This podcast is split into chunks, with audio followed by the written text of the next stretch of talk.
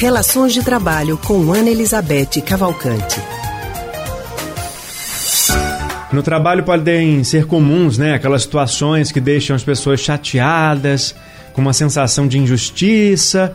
Quantas vezes você, aí que está ouvindo a gente, se sentiu punido sem nem entender por quê? E o que fazer quando não é com você, mas você presencia uma situação dessas? Vamos conversar sobre isso agora com a Ana Elizabeth Cavalcante, que é psicóloga e psicanalista do Centro de Pesquisa em Psicanálise e Linguagem, CPPL. Boa tarde, Ana. Boa tarde, Leandro. Boa tarde a todos. Ana, boa tarde. Olá, boa tarde, Lilian. Ô, Ana, como é que faz para a gente lidar com uma situação dessa, hein, de injustiça no trabalho?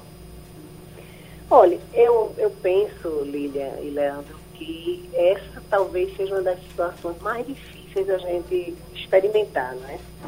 Tanto na, no trabalho como na vida mesmo. Essa sensação de injustiça é uma coisa muito difícil. Agora, no trabalho, eu, eu, fico, eu sempre penso que a pessoa que passa por um, experimenta uma coisa dessa, ela, a gente tem que considerar alguns pontos, né? Primeiro, acho que ela deve se perguntar sempre se de fato é uma sensação, é, só, é apenas uma sensação sua de injustiça, ou se realmente aconteceu injustiça. Porque é muito comum nas situações de trabalho que a gente, às vezes, cria algumas expectativas.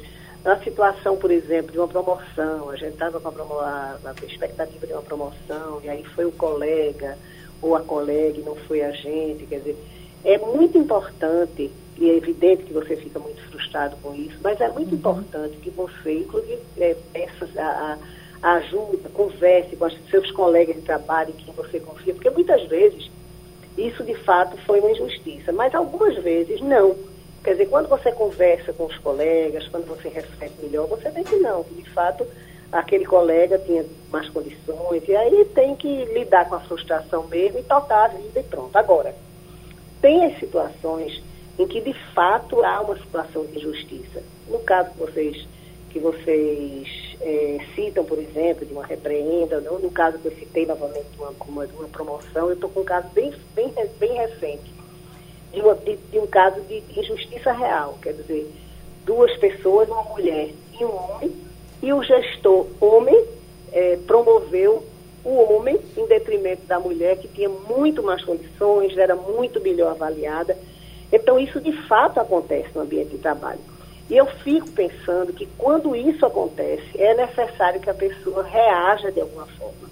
E reagir, eu não acho que é chutar o pau da barraca, sair fazendo grosseria, nem jogando tudo para cima, mas é, é, primeiro deixar a poeira baixar e tomar algumas providências. Tem uma máxima que eu gosto muito que diz assim: a pessoa que não reage a um agravo termina ficando ressentido. Eu não sei se vocês conhecem isso. E o ressentimento é horrível, né? Porque você não consegue mais ficar bem ali, você fica odiento, pensamento de vingança. Então é preciso reagir diante da injustiça. Tanto aquele que sofre a injustiça quanto aqueles que estão em torno, uhum. né? E aí tem várias formas. Desde você se aproximar da pessoa que o injustiçou, mesmo que seja o chefe, conversa equilibrada, mostrando os fatos, esclarecendo algumas, às vezes, algumas situações, né? Isso é muito importante, porque eu fico pensando que se isso não acontecer, a pessoa não consegue permanecer no espaço de trabalho. O último ponto que eu acho que é importante também a gente repetir nessa questão da injustiça é aí aqueles, aquelas pessoas que nós todos nós conhecemos, que são assim os injustiçados sempre são aqueles que acham que sempre fazem tudo correto e o chefe é injusto com ele, o colega é injusto com ele, a vida, enfim, é injusta com ele.